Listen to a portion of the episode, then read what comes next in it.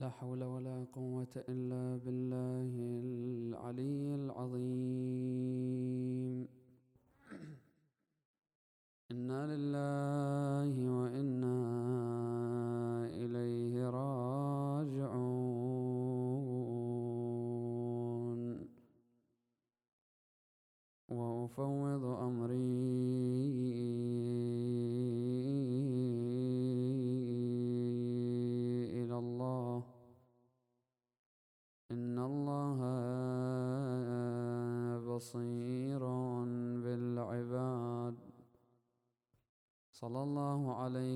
سيدي ويا مولاي يا أبا عبد الله. صلى الله عليك يا سيدي ويا مولاي يا ابن رسول الله.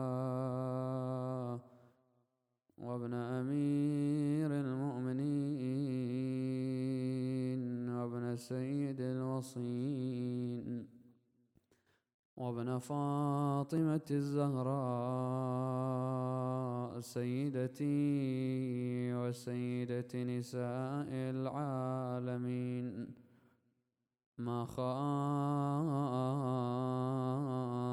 من تمسك بكم أمنا من لجأ إليكم. سادتي فيا ليتنا ثم يا ليتنا كنا معكم فنفوز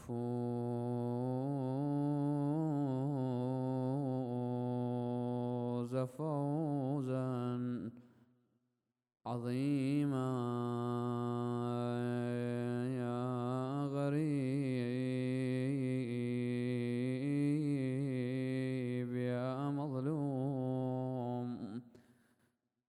كربلاء السلام على الغريبة عن الأوطان. السلام على الأسيرة في البلدان. السلام على المتحيرة بخرابة الشام. السلام على أم المصائب زينب. سلام على الحوراء ما بقي الدهر وما أشرقت شمس وما طلع البدر. سلام على القلب الكبير وصبره. بما قد جرت حزنا له الأدمع حمر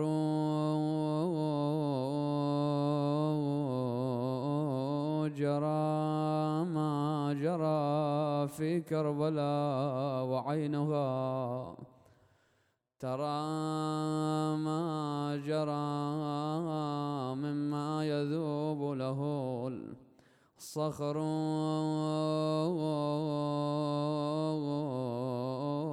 شافت زينب قايا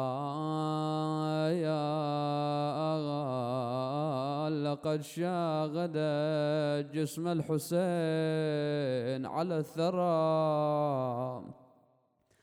ذبيحا سليبا. ولم يحفر هناك له قبر لقد أبصرت جسم الحسين موزعا فجاءت بصبر دون مفهوم الصبر رأته ونادت يا ابن أمي ووالدي لك القتل مكتوب ولي كتب الأسر علي عزيز أنا أسير مع العدا. وتبقى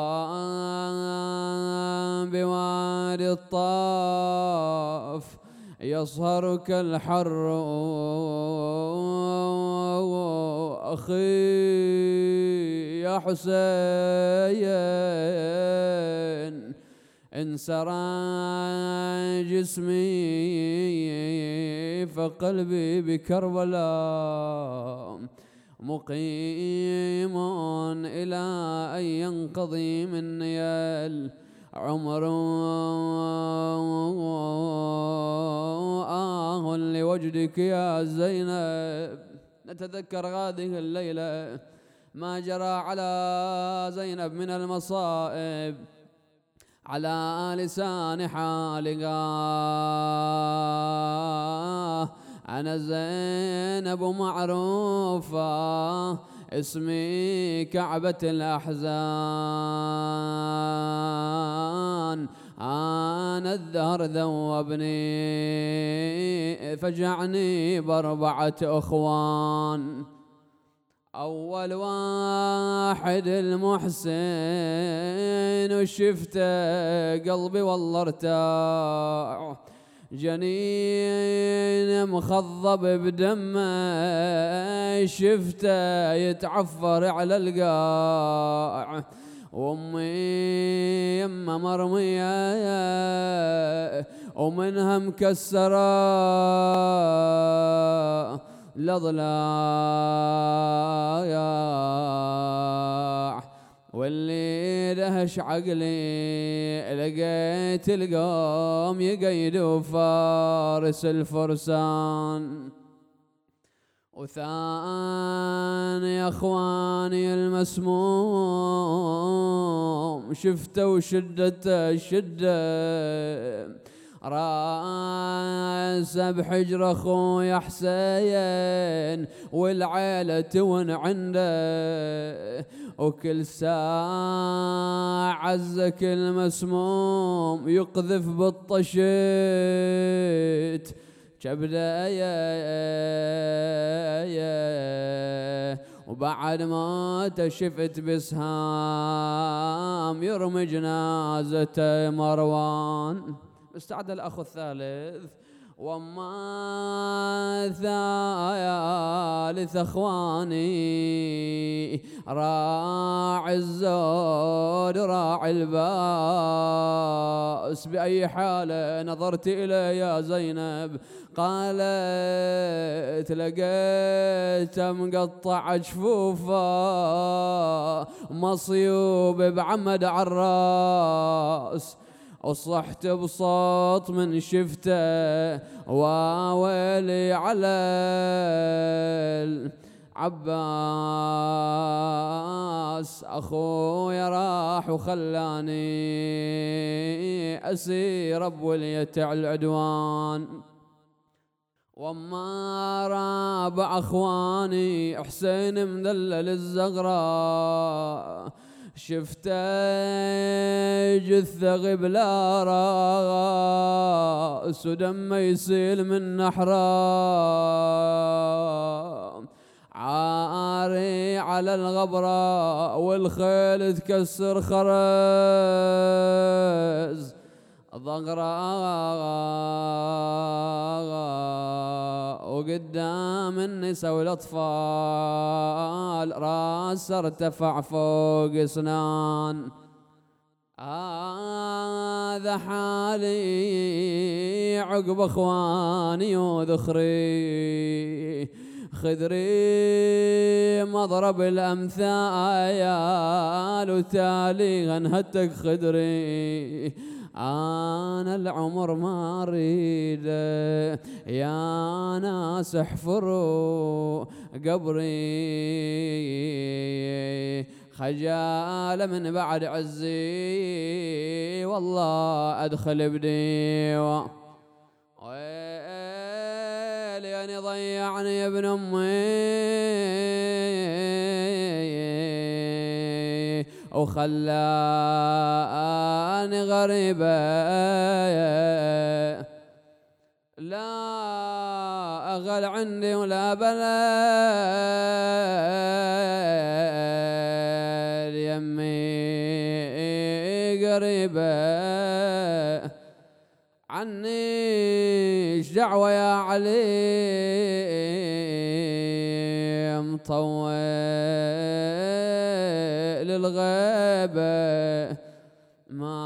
ما تنجف زينب ويا غنساوي. وضعنا وضعنا الدغر من بعد رفعتنا. وضعنا وضعنا وحيد حاد الكدر بينا. وضعنا وضعنا تيسرنا وتسلبنا. وضعنا يا عقب عباس حماي الحمية. عقب عباس حماية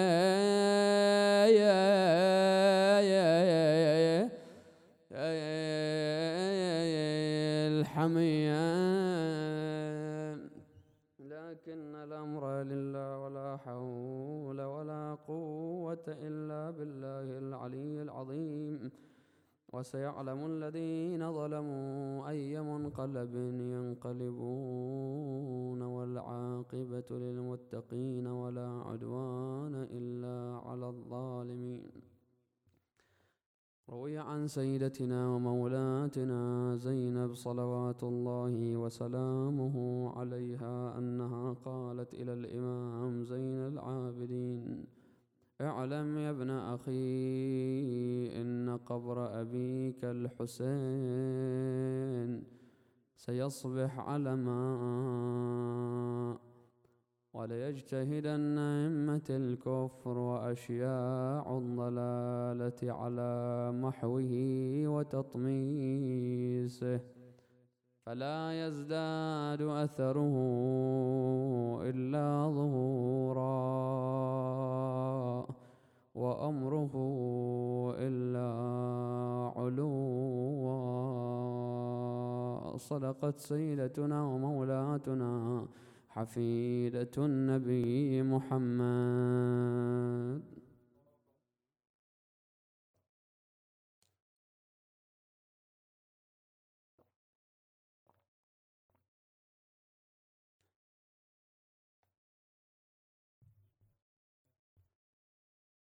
إذا أردنا أن نتحدث عن السيدة زينب صلوات الله وسلامه عليها فهنالك وجوه عظمة كثيرة في شخصيتها.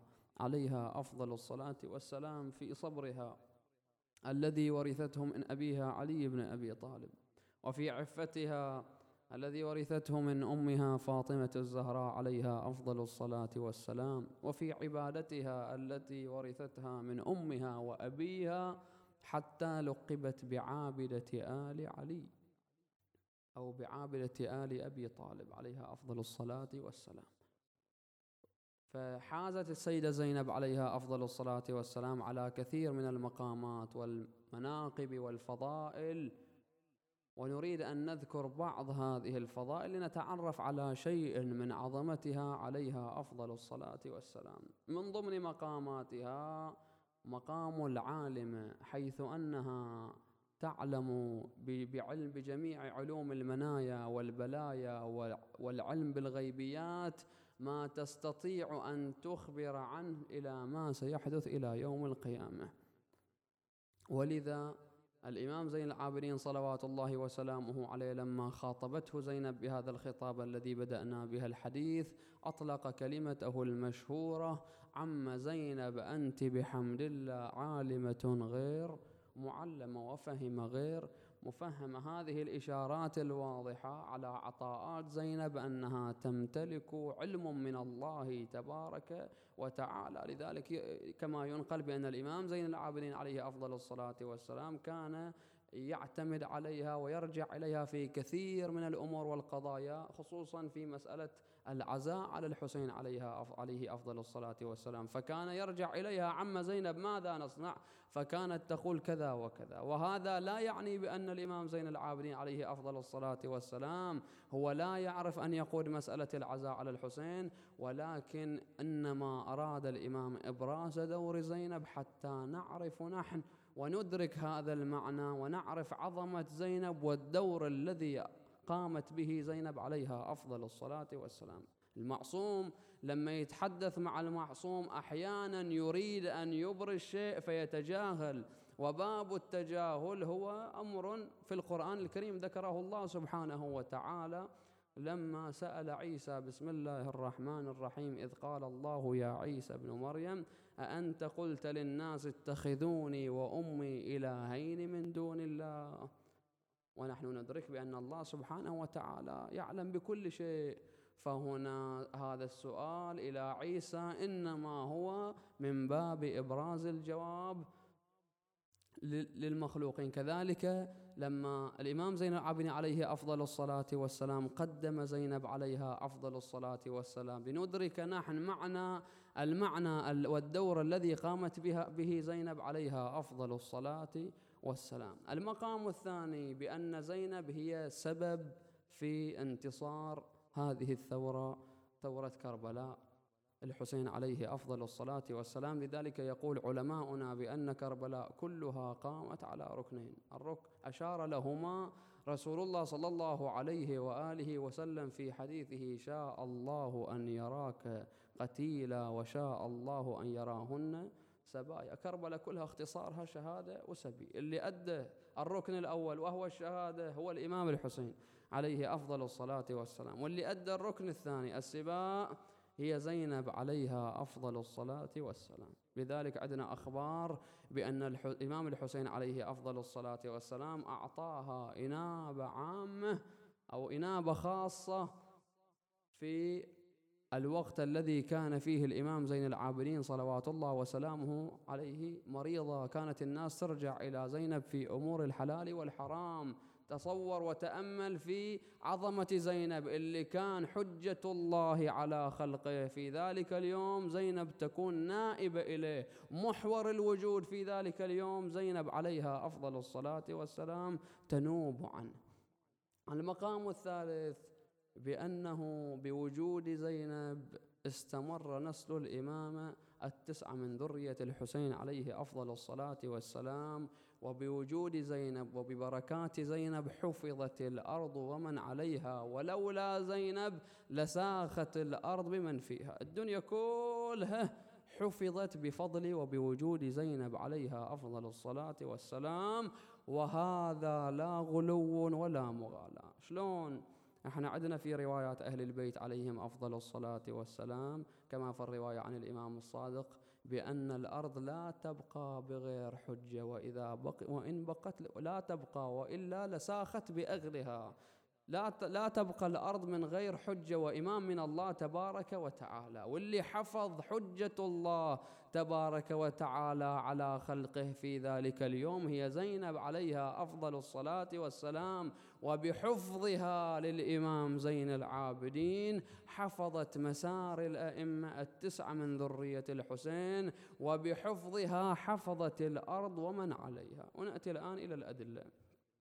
أولا عندنا وصية في كربلاء. الوصية تقول بأن الإمام الحسين عليه أفضل الصلاة والسلام بعدما قتل أحبته وأصحابه وأهل بيته وأطفاله وقف أمام القوم ليلقي الحجة عليهم ورحمة من الحسين عليه أفضل الصلاة والسلام لواحد من الأعداء ربما ينقذه.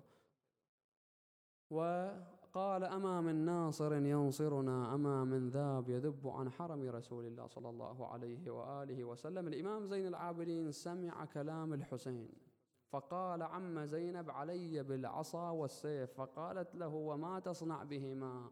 فقال أما العصا فأتوكأ عليها وأما السيف فأجاهد بين يدي ذلك الغريب. زينب امتثلت لأمره. ذهبت جاءت بالعصا والسيف والإمام زين العابدين صلوات الله وسلامه عليه علي لا يقوى على القيام والوقوف. فاتكى على العصا وأخذ السيف وأقبل نحو الميدان. الحسين من بعيد رآه. التفت الآن.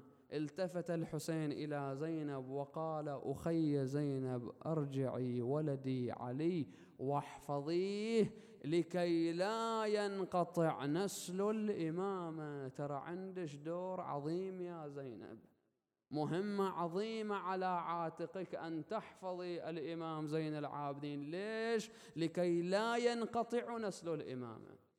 وبالفعل أرجعت زينب وصارت تمرضه في الخيمة لحظات رجع الإمام الحسين عليه أفضل الصلاة والسلام. التفت إليه الإمام زين العابدين قال له أبا سمعتك تقول بأن ألا من ناصر ينصرنا ألا من ذاب يذب عنا؟ أبا أين عمي العباس؟ أين, أين أخي الأكبر؟ أين القاسم؟ أين حبيب؟ ألا يوجد أحد بالخيام؟ الحسين كلما سأله الإمام زين العابدين عن واحد قال له ولدي قتل ثم قطع عليه الطريق وقال اعلم يا بني بأنه لا يوجد في مخيم الرجال سوى أنا وأنت. كل الرجال قتلت.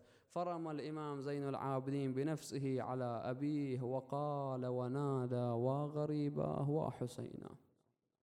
التفت الآن ثم توجه الإمام الحسين إلى زينب وقال لها احفظي لي زين العابدين. الآن وين المواقف التي حفظت فيها زينب؟ الإمام زين العابدين عليه أفضل الصلاة والسلام وبحفظها للإمام زين العابدين حفظت نسل الإمامة ومسار الإمامة وبحفظها للإمام زين العابدين حفظت الأرض ومن عليها ألا تسيخ بأهلها. الموقف الأول يقول حميد بن مسلم نظرت إلى الخيام تشتعل وإذا بامرأة واقفة. جاءت زينب صلوات الله وسلامه عليها إلى تلك الخيمة التي بها الإمام زين العابدين عليه أفضل الصلاة والسلام نائب والخيام كلها تشتعل بالنار والإمام عليل وما يقدر ما يقدر يقوم يتحرك. وزينب بأبي وأمي مشغولة بالعيال والأطفال فلقد أوصاها الحسين بأن بأن تحفظ العيال والأيتام. فجاءت بأبي وأمي إلى خيمة الإمام زين العابدين قالت له يا ابن أخي أن الخيام كلها تشتعل بالنار. أنت الإمام أنت الحجة يا بقية الماضين ويا ثمال الباقين. بين لنا ما نصنع. فقال عم زينب ارفعي طرف الخيمة. رفعت زينب طرف الخيمة فرأى الخيام كلها تشتعل نارا. فقال عم زينب عليكن بالفرار. فنادت زينب في النساء والبنيات فروا في البراري ففرت كل العائلة. من الأطفال من سحقته الخيل بحوافرها. من الأطفال من مات من الخوف والفزع. الكل فر إلا زينب بأبي وأمي وقفت تدافع عن إمام زمانها. وقفت وقفت تدافع عن الإمام زين العابدين عليه أفضل الصلاة والسلام. عندها إمام عندها معصوم عندها حجة الله تبارك وتعالى على خلقه. وقفت تفديه بنفسها. حميد بن مسلم يقول أنا واقف شفت امرأة واقفة على باب الخيمة والنار تشتعل حتى كادت أن تصل إلى طرف أذيالها. فناديتها من بعيد أمة الله النار النار. تقول لكنها لم ترد علي.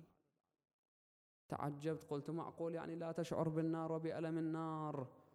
تقربت إليها قلت أمة الله النار وصلت إلى أذيالك قالت لي يا عدو الله يا غاذا عندي عليل بالخيمة إلى أين أمضي وأتركه؟ فوقفت زينب بأبي وأمي تحفظ الإمام. زين العابدين عليه أفضل الصلاة والسلام رغم أن النيران كانت تشتعل إلا أنها وقفت تقيه بمهجتها. وحفظت بحفظها له نسل الإمامة عليها أفضل الصلاة والسلام. ثم جاء الشمر مع أتباعه ودخلوا على خيمة الإمام وسحبوا الإمام من على فراشه وعلى وكبوه على حر وجهه. ثم جاء خول الأصبحي شهر سيفه وأراد أن يضرب الإمام زين العابدين فألقت زينب بنفسها عليه وقالت إن أردتم قتله فاقتلوني قبله. فقال ابن زياد دعوه لها وانصرفوا. هذا الموقف الأول الذي حفظت فيه زينب وصية الإمام الحسين وحفظت زينب بقية الله وحجة الله على خلقه وبحفظها له حفظت نسل الأئمة الثمانية من ذرية الإمام زين العابدين وبحفظها لحفظت الأرض ومن عليها. الموقف الثاني لما دخلوا مجلس عبيد الله بن زياد بالكوفة. نظر عبيد الله بن زياد وإذا بزينب متنكرة جالسة في آخر المجلس لم يعرفها. فقال من من تلك المرأة؟ لم تجبه استخفافا بقدرها. عاد ثانيا قلت من هذه المرأة؟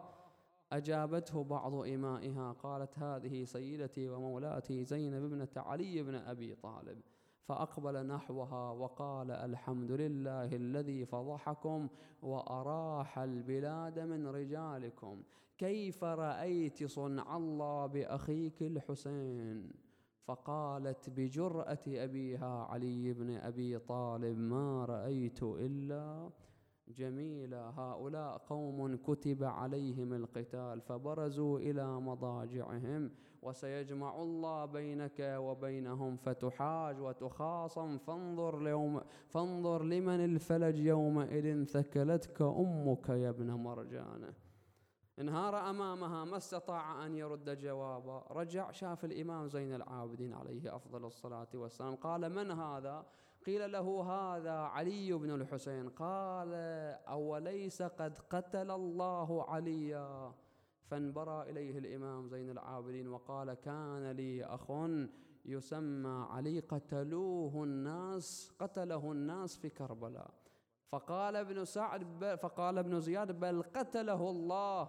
فقال الإمام صلوات الله وسلامه عليه إن الله يتوفى الأنفس حين موتها والتي لم تمت في منامها فغضب. قال أو بجرأة أو بك جرأة أن ترد علي ترد جوابي وأخذ سيف من بعض جلاوزته وأقبل نحو الإمام يريد ضرب عنقه. التفت الآن فألقت زينب بنفسها على الإمام زين العابدين وقالت حسبك يا ابن زياد من دمائنا إن أردت قتله فاقتلني قبله فقال أحدهم إنها والله مستعدة للموت دونه دعه لها فترك الإمام زين العابدين صلوات الله وسلامه عليه. وهذا الموقف الثاني الذي حفظت فيه زينب الإمام زين العابدين وحفظت فيه زينب وصية الإمام الحسين وبحفظها للإمام زين العابدين حفظت زينب نسل الإمام. لو قتل الإمام زين العابدين سوف يبقى الإمام الباقر وإذا عرف الإمام بعد زين العابدين سوف يقتل معه. فزينب صلوات الله وسلامه عليها بحفاظها للإمام زين العابدين.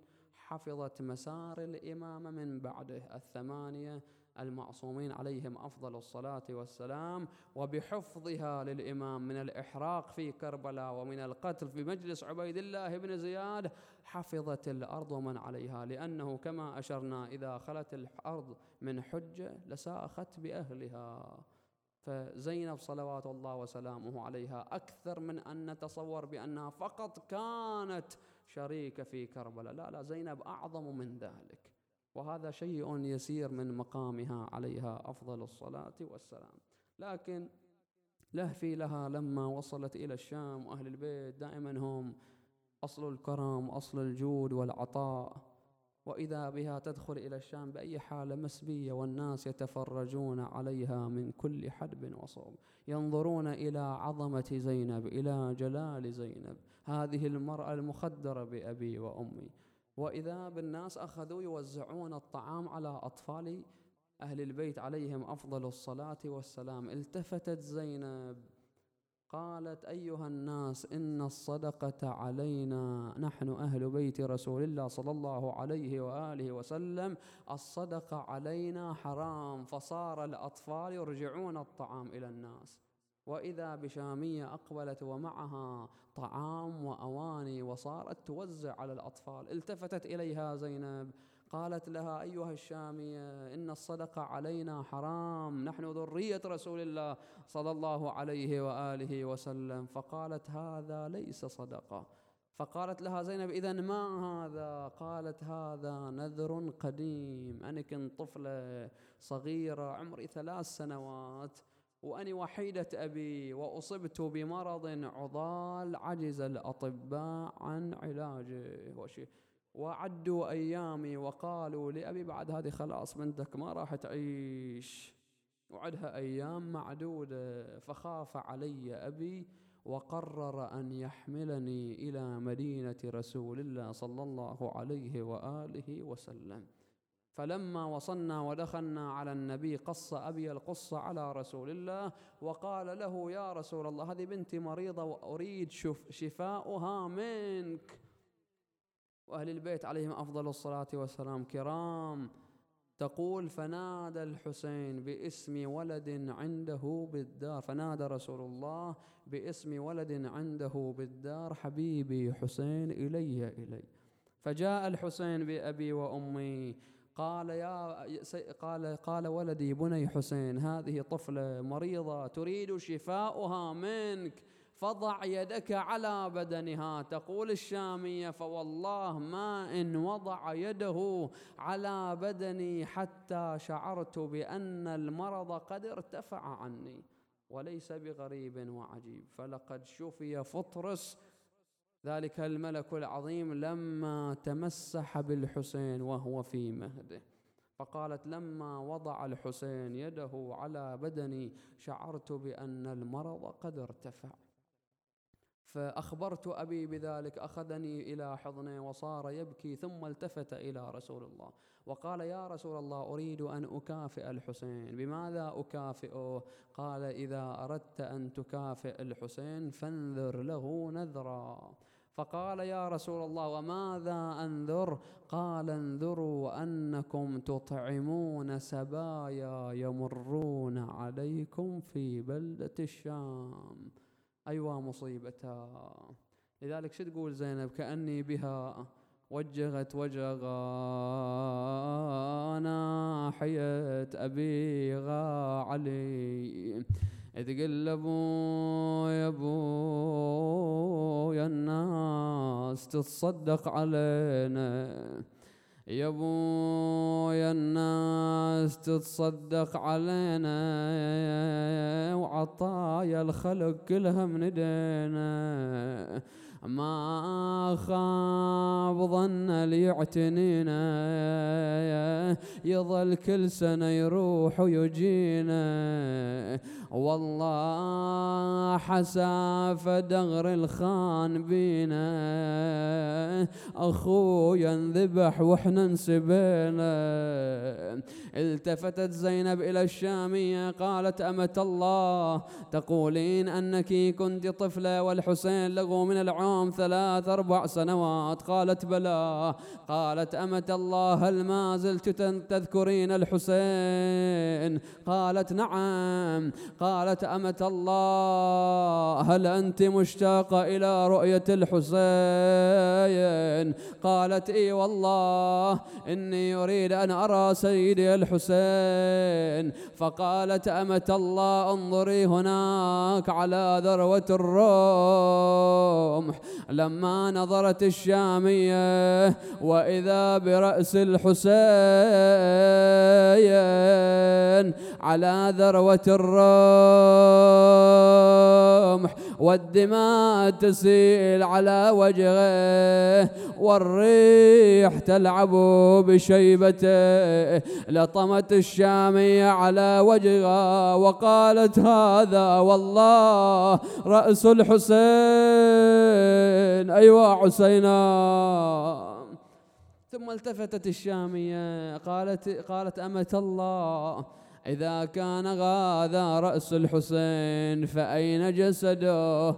وأين عائلته؟ وأنت من تكونين؟ وهذه من؟ وتلك من؟ فقالت أئمة الله أيها الشامي أما جسد الحسين فتركناه بكربلاء بلا غسل ولا تكفين. وأما غادغي فسكينة وغادغي فرقية وأما أنا يا يا أنا زينب ليحجون. عني عني سليت المصايب. ما سلني أنا تمرمرت من صغر. سني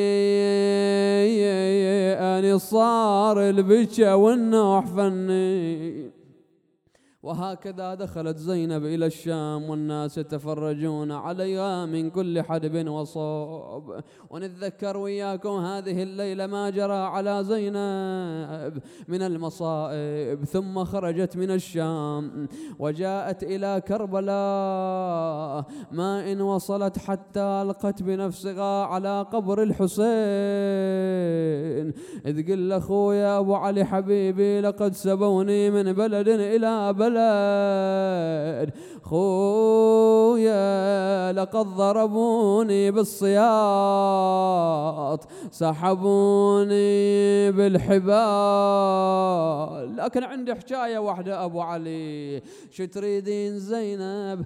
قالت خويا خويا لفينا من اليسر للغادرية. زوار عندك بهالمسية لكن اسمح لي جينا وما جبنا رقية. خويا خويا أخبرك يا خويا راح لحجاب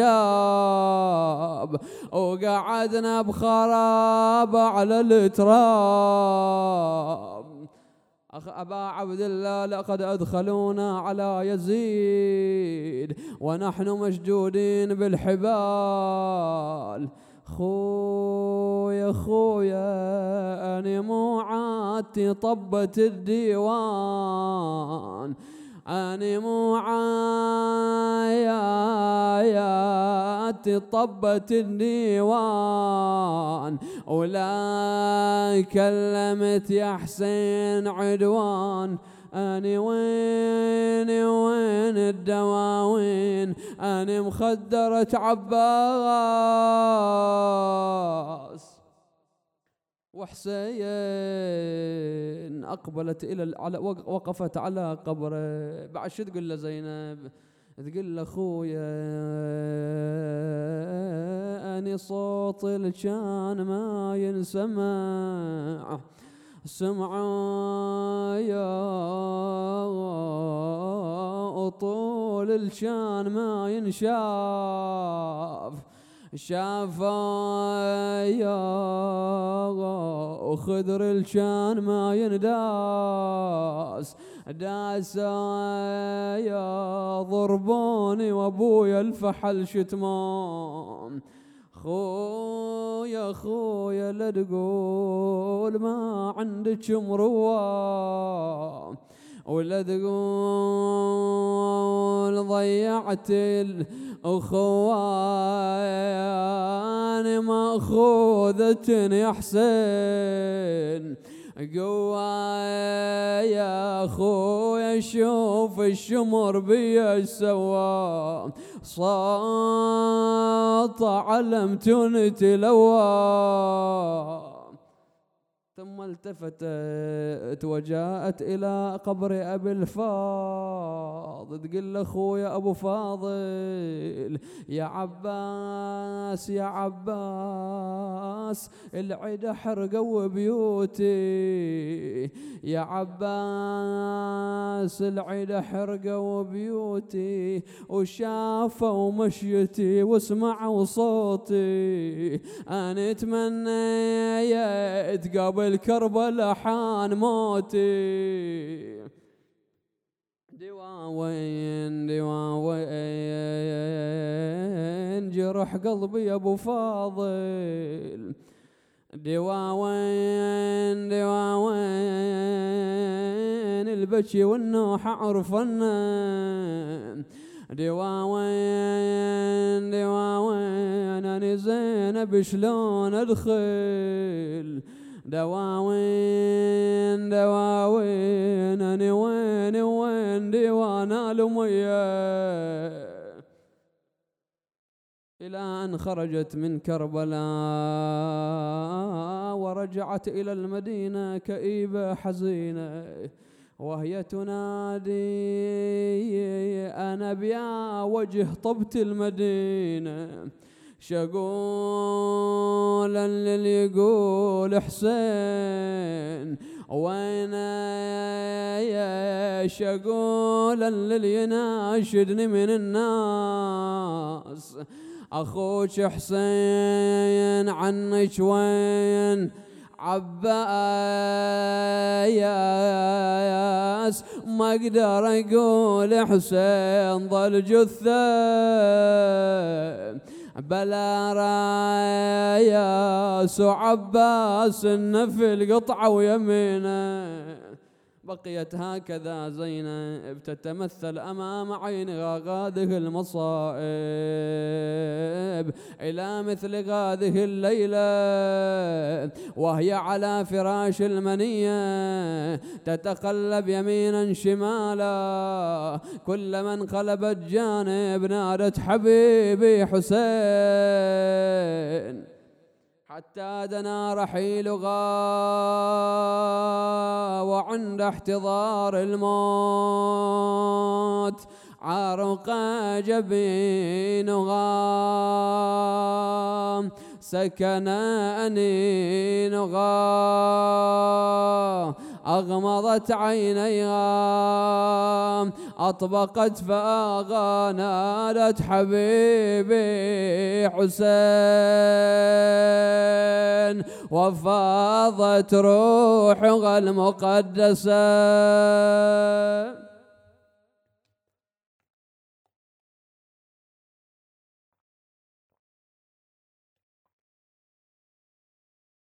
رحم الله من نادى وزينب غا.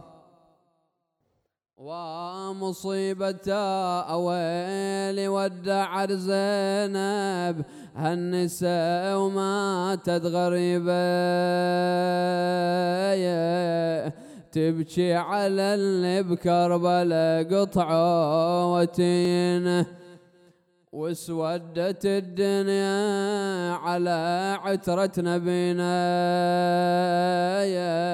وام الرزايا مدد فوق الوطيه وويلا أجهزت زينب وضعوها على ذلك السرير في دار غربة للحسين وللعباس. كأني بعبد الله بن جعفر أخذ ينادي للشيعوغا قبل لا تحضر أغلها بلشت يجي حسين وقمر هاشم لجلها خوفي تدفنوها وجي محمد شبلها ويجون غلطيبة وجي محمد أخوها وويلا وقف على ذيك الجنازة وشق جباية. وصد للنجف يبكي وقطع صوته بنحيبه ونادى يا ابو زينب قضت زينب. غريبة يا أما تجي لو تبعث إخوتها يجوغه وويلا رفعت زينب على الأكتاف. ويلي وشالوا نعج زينب وحولت رفرف أعلام. ناس تشيعها وناس تلطم الغام. زينب عليها مرتين ارتجت الشام يوم اهتكوها ويوم الآخر شيعوها وزينبا الله أبيات الدعاء وأسألك الدعاء وكنا بهالأبيات. على لسان حالها أنا أم الحزن زينب ونيران الحزن بحشاي. تجري وعقوب عين حسين ما اريدن بعد دنياي. أنا اللي شفت صدرين. واحد صوب المسمار. واحد كربلة خبرك. شلون الخيل رضن أنا امل أنا امل حزن زينب ونيران الحزن بحشاي. تسري وعقوب عين حسين ما اريد بعد دنيا. أنا أم الخدر زينب من اغلي طلعت مفجوعة. وأنا الشاهر الشفين للعباس مقطوعة. وأنا شفت أخويا حسين كلها مكسر ضلوعه ولا ظل منها لواحد بذاك الحال خبرنا آه يا زينب آه يا زينب آه يا زينب آه.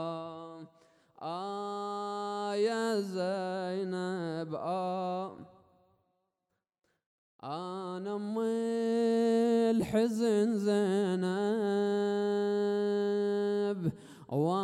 ونيران الحزن بحشاي. تسري وعقوب عين حسين ما اريدن بعد دنياي. عن الفارق جثته ورحت ميسر ويعداي. خليته رد جسمه بذي القبر نزلن. آه يا زينب آه يا زينب آه يا زينب. أنا اللي وقفت مرتين والمرتين أذني. واحدة بمجلس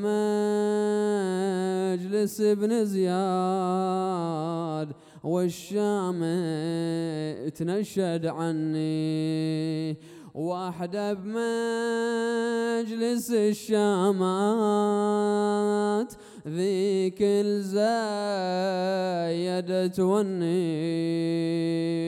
وأنا الشفت راس حسين بعصاه يزيد ضربنا آه يا زينب. آه يا زينب آه, آه ولمها ولمها يا يا يا يا, يا والنجمع مصايبكم.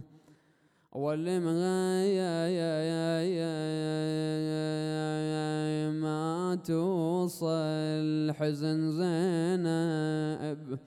ولمها ولمها حرمة لا أبو عدها ولا مغاية ولا مغاية ولا أخوتها ويسيرة آل أمية. ولا أخوتها ويسيرة آل أمية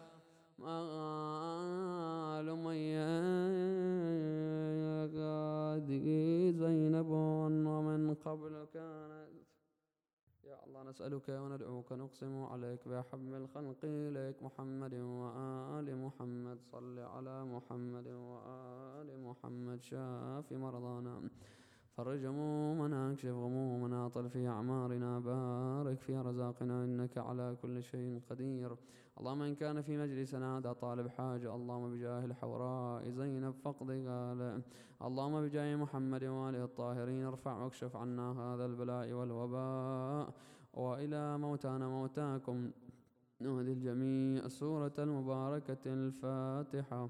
تسبقها الصلاة على محمد وآل محمد.